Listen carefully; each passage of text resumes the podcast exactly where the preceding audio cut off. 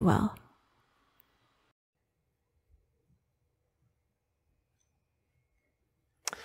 Today, we bring to a conclusion our sermon series that we've been in over the past several weeks on the fruit of the Spirit. We didn't get a chance to cover all nine fruit in Paul's fruit basket of, of uh, character qualities from God. But today we are talking about the fruit of faith, the fruit of faith. Or should we say it is the fruit of faithfulness? This one particular fruit of the Spirit, among all of them, possesses some ambiguity as to how to read, how to translate, how to understand this particular fruit. Is it faith, as in having a sense of belief and trust in God? Or is it faithfulness, as in showing a sense of fidelity or devotion and, and loyalty to God? There's definitely a relationship between these two words, but, but we tend to use them a little differently in Galatians 5 22 to 23, the passage in Scripture where we have, have the fruit of the Spirit listed, we have here, but the fruit of the Spirit is love, joy, peace, patience, kindness, goodness, faithfulness, gentleness, and self control. Against such things there is no law. Well, here, this is the ESV translation, which, like many other modern day translations, has faithfulness as its translation. And several other translations uh, read it this way too, such as the NIV, the, the New King James Version, and the New Revised Standard Version. But in the King James Version, also known as the Authorized English Version of the Bible, uh, this, this passage is uh, translated as, as faith and not faithfulness.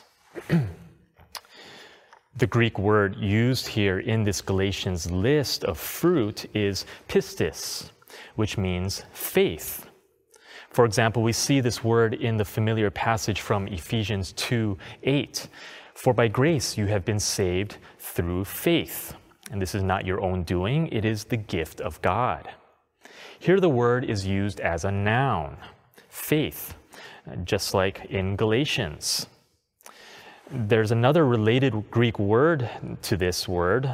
Uh, this word is, is pisteo, pisteos, which is the adjectival form of faith, which we bring into English as faithful this, this word is, is more descriptive with, with a little more uh, with a little different usage.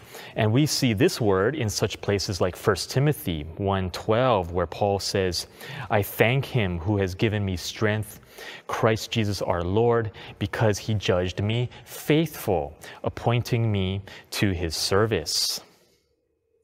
There appears to be a, a limitation of some kind uh, going on here between, between the, the ancient Greek language and the modern English language. In Greek, there is no word that, that takes the, the adjectival form of faith, that, that we say faithful, and then taking this, this adjectival form, faithful, and then, and then turning it into a noun, which is, which is what we do all the time in, in English. This is how we get a word like faithfulness. See, in, in English, we, we can nominalize our words, but in Greek, uh, it, this doesn't happen so much. It, it doesn't do this so much for individual words. It, it can do this more for whole sentences, but, but not for, for this particular word, pistis.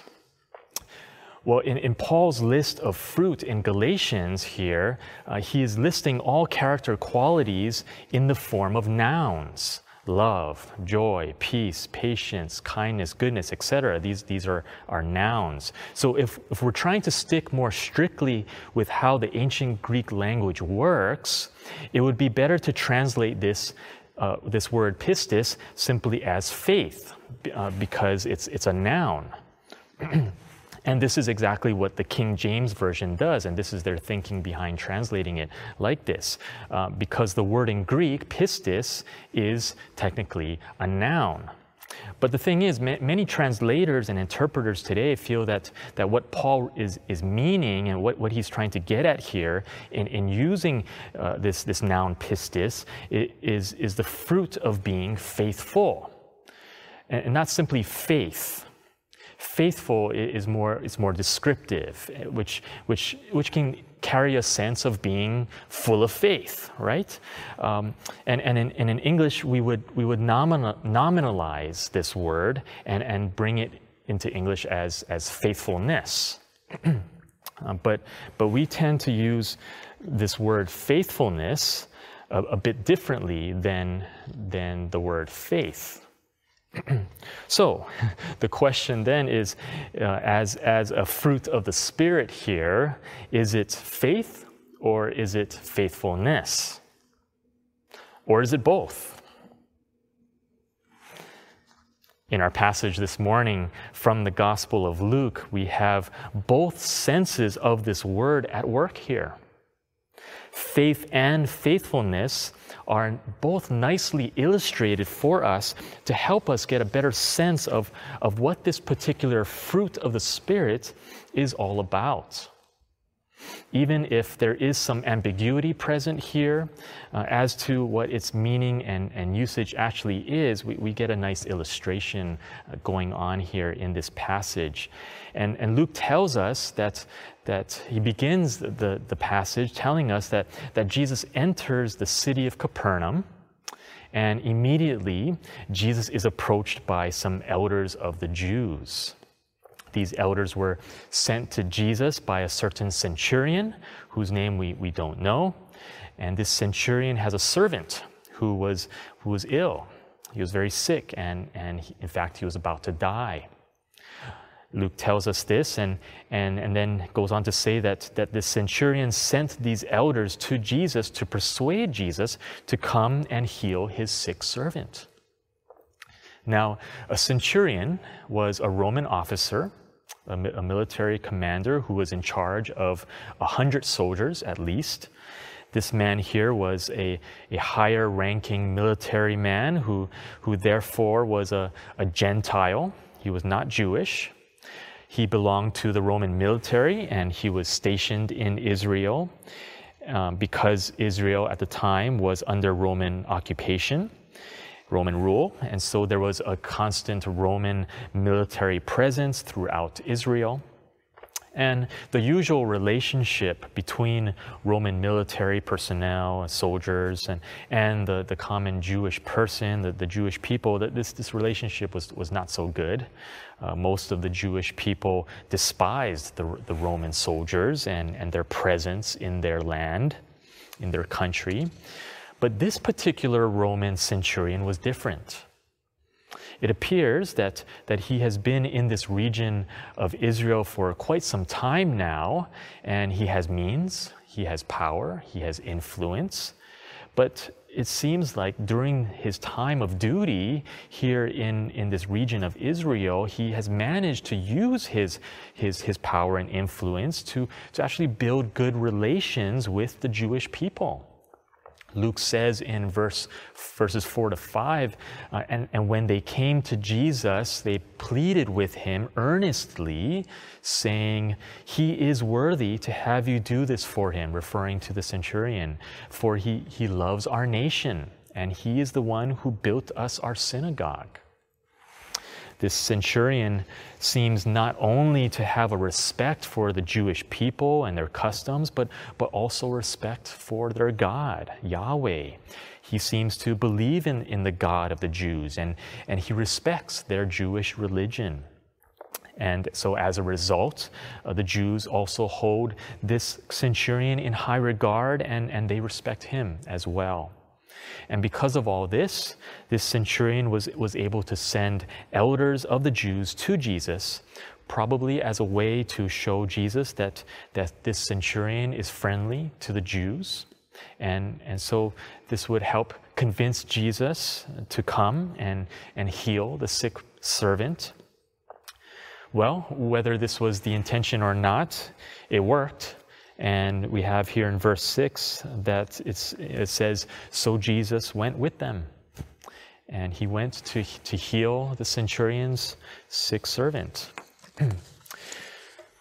but, but the fascinating thing here in this passage is, is why all of this is happening in the first place that involves Jesus to take the time to go to this particular centurion's house to heal this one servant among many that this centurion probably had and, and whose, whose name we, we also don't know.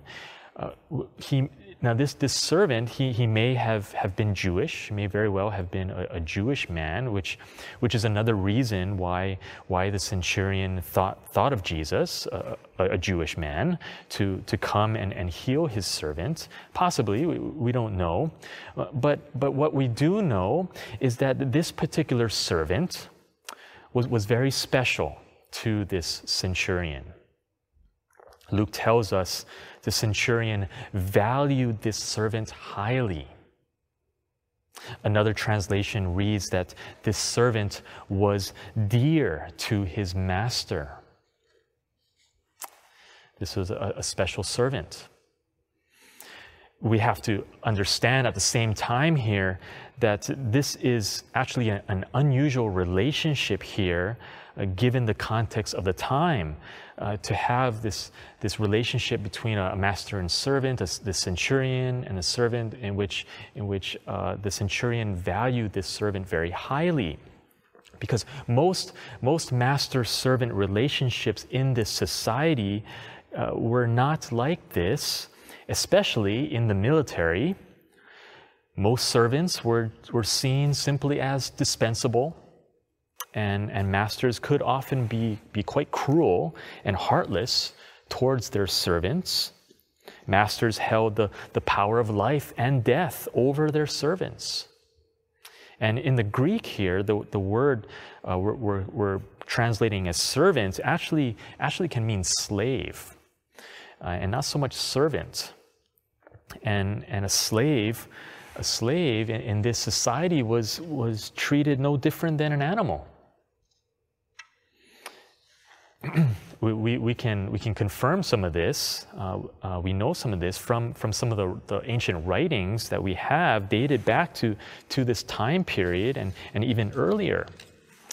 The great Greek philosopher Aristotle, he said that, that there could be no friendship and no justice toward inanimate things, not even toward, toward a, a horse or an ox or a slave because master and slave were considered to have nothing in common. A slave, he said, Aristotle said, is simply a living tool, just as a tool is an inanimate slave. Another Roman writer during this ancient time period, Varro, uh, he, he wrote and, maintained that, that the only difference between a slave and a beast and a cart was that the slave talked. This is what he wrote in his, in his writing. Well, this particular centurion that we have here in this passage today definitely had more respect for human life. And he cared especially for this, this particular servant. And he, he cared so much so that, that he was willing to go to a far extent to save this servant's life. But this also says something about the servant himself and, and the kind of person that he was. This relationship between master and servant here must have been a long and good one between this centurion and his servant. For, for this the centurion to, to do what he's, he's doing for the servant here, uh, to say that he's highly valued. And, and, and this relationship must have been built up over many years. For the centurion to value this servant so highly means that this servant has been very faithful and very devoted to his master for a long time now, earning the master's trust and respect. This servant must have demonstrated consistently that, that he knows how to keep a promise, He knows how to carry out orders faithfully and, and diligently and, and effectively. And so, as a result, this centurion and servant must have clocked many life experiences together by now. They, they both have many stories to tell. Perhaps this particular servant saved this centurion's life in a, in a battle they were in. After all, the, these, these, were, these two men were, are, are military men. They're soldiers, they're fellow soldiers. And, and maybe, maybe the centurion, the master here, sees himself as indebted to this servant because of, of, of a past experience. I also suspect that, that the centurion has been able to entrust great responsibilities over the years to this servant who has been very careful and conscientious in managing these important jobs and, and what's been committed to him in trust. This servant has, has never betrayed his master's confidence, but has been loyal, making him a fully trustworthy and reliable servant. For this centurion to care this much for his servant that he's willing to go after Jesus himself to save his life means that, that this servant is, is in fact special. This servant is, is special. There, there's a relationship here going on here of, of knowing each other between master and servant that, that goes far back. It goes far back, and, and it's the servant's faithfulness his, his constant devotion to his master in this master and servant relationship that's, that's causing the master to do whatever it takes to save his life, to care for his, his servant so much. And, and what happens in the end? What happens in the end? Well, the centurion succeeds. He succeeds. Jesus comes and he heals the servant, the servant does not die, he lives. It's good news. We're seeing the power of faithfulness at work here and, and its presence and, and its many benefits to a relationship. But this faithfulness is, is not just from the servant to the master, this faithfulness is also from the master to the servant. The great effort and care and concern on display here in this story by the master, by the centurion, shows also his faithfulness and his devotion towards his servant who is dear to him, who, whom he, he cares about deeply. The centurion is, is also devoted to his servant in faithfulness. That in this time of critical need for this lowly slave, the master shows that, that this person is not dispensable. He is not someone who can just be replaced with, with another servant, so to, to not waste any more time here. Not at all. The centurion's faithfulness to his servant brings out the great value for human life. And this honors God. This honors the creator of life. The fruit of faithfulness in the human heart, whether you are a high and powerful master and military commander, or whether you are a, simple and lowly slave, faithfulness in your heart is something powerful. It's, it's a beautiful quality in the heart. And Paul lists it here as, as one of the fruit of the Spirit. But look at what else this faithfulness brings out. Look at where it all leads. The faithfulness of the servant to his master and the faithfulness of the master to his servant brings out also an amazing faith by the centurion. And it's a faith that, that impresses even Jesus himself. Luke tells us that, that when Jesus was arriving at the house of the centurion to heal the servant, the centurion sent friends to stop Jesus from coming any closer. The centurion demonstrates his humility to Jesus and that he knows his place.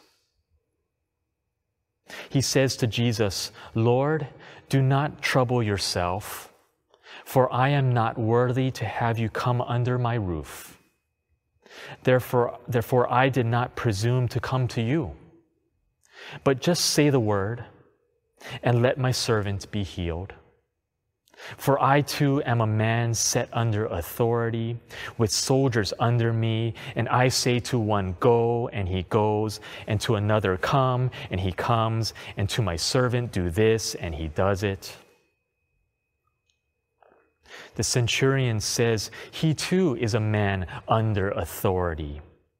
This powerful centurion knows what it means also to be a servant in relation to a master who is above him. He too knows how to show faithfulness as a servant, how to show loyalty and devotion to those in power above him. And here the centurion puts himself under Jesus' authority. He makes himself Jesus' servant here. He says that he's not only a servant under Jesus' command, he is also a servant who is so far below Jesus as his master that, that he does not even deserve to have Jesus enter his house or to meet Jesus face to face. The centurion feels he has troubled Jesus enough already, since Jesus has come all this way already to, to the centurion's house. So, being a military officer whose word is law, who just speaks and gives orders and then things immediately get done, this centurion asks, asks Jesus to do the same, to do this for his dying servant. Just say the word. Just say the word, Lord Jesus. Just say the word, my master, my, my commander and then my servant will be healed. The centurion believes wholeheartedly that Jesus is able to heal the servant. But not only this, he believes Jesus can do so from afar. He doesn't even have to see the servant. Jesus doesn't even have to be there in person, he believes.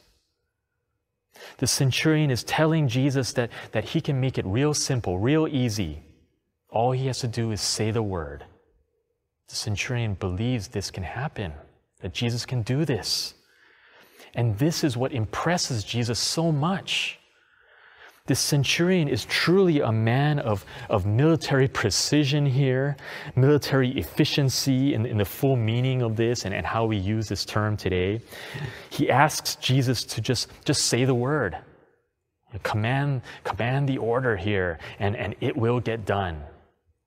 Jesus is so impressed with this, so impressed at, at this man's faith and, and let's not forget that this is a man who is a Gentile. He's not Jewish. This is a Gentile man, a, a Roman, a Roman citizen, a, a Roman military officer, a, a, military guy who's, who, who's, who's not Jewish, he's, he's a Gentile. And, and this is what adds to Jesus' amazement. And here we have what, what here we have Jesus' response.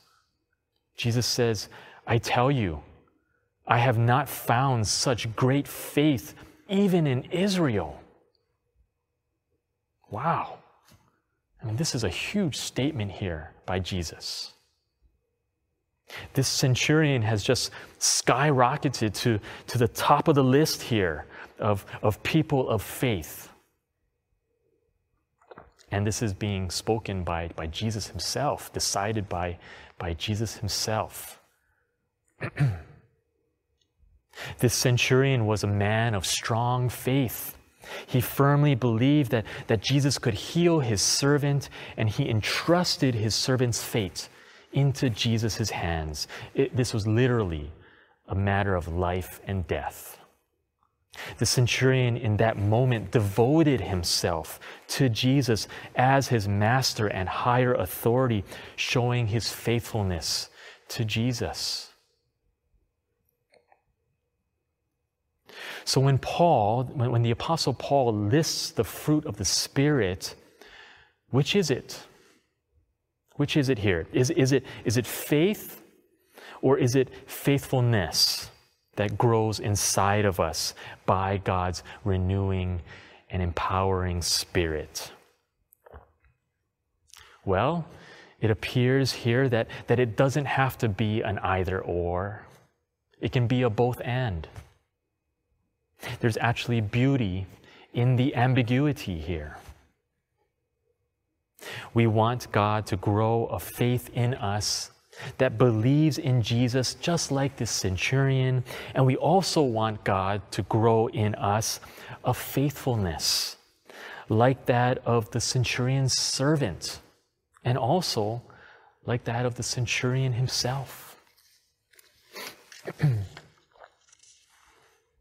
but we see in our text today, most of all, how both faith and faithfulness develop within the context of a master servant relationship. Jesus uses this kind of master servant uh, illustration in an analogy in his, in his teachings to, to help illustrate our relationship to God. That God is a compassionate and caring and faithful master to us. And we are to be faithful servants to God, showing our devotion and our loyalty to Him. And it's in this relationship that we grow in our faith towards God, our Master, our, our Lord, especially in times of urgency in times that, that test our faith in God. Just like here in this situation, like for this for the centurion here, in this in this critical situation, whose whose beloved servant is about to die. These are the life experiences that shape us, that test us, that, that grow our faith, our trust, and our belief in God. But it's also in, in the day to day, it's in the day to day happenings in our lives. It's not just in, in the big times of crisis. It's on a daily basis that we also grow in our faith and, and in our faithfulness to the Lord. Like the centurion's servant who, who consistently showed his devotion to his master as a faithful servant. So let us practice. Let us continue to, to practice and to grow and, and, and exercise in, in our faith. Exercise our, our faithfulness to the Lord, our, our trust in God. This is the fruit. This is the fruit of the Spirit that, that God grows in us abundantly. So let us show our, our loyalty and devotion to God by putting our faith and our trust in Him. For as the writer of Hebrews says in, in 11:6, and without faith it is impossible to please God. For whoever would draw near to God must believe that He exists and that He rewards those who seek Him. And like a loyal servant, let us also let also the fruit of faithfulness grow in us so we can be approved by God.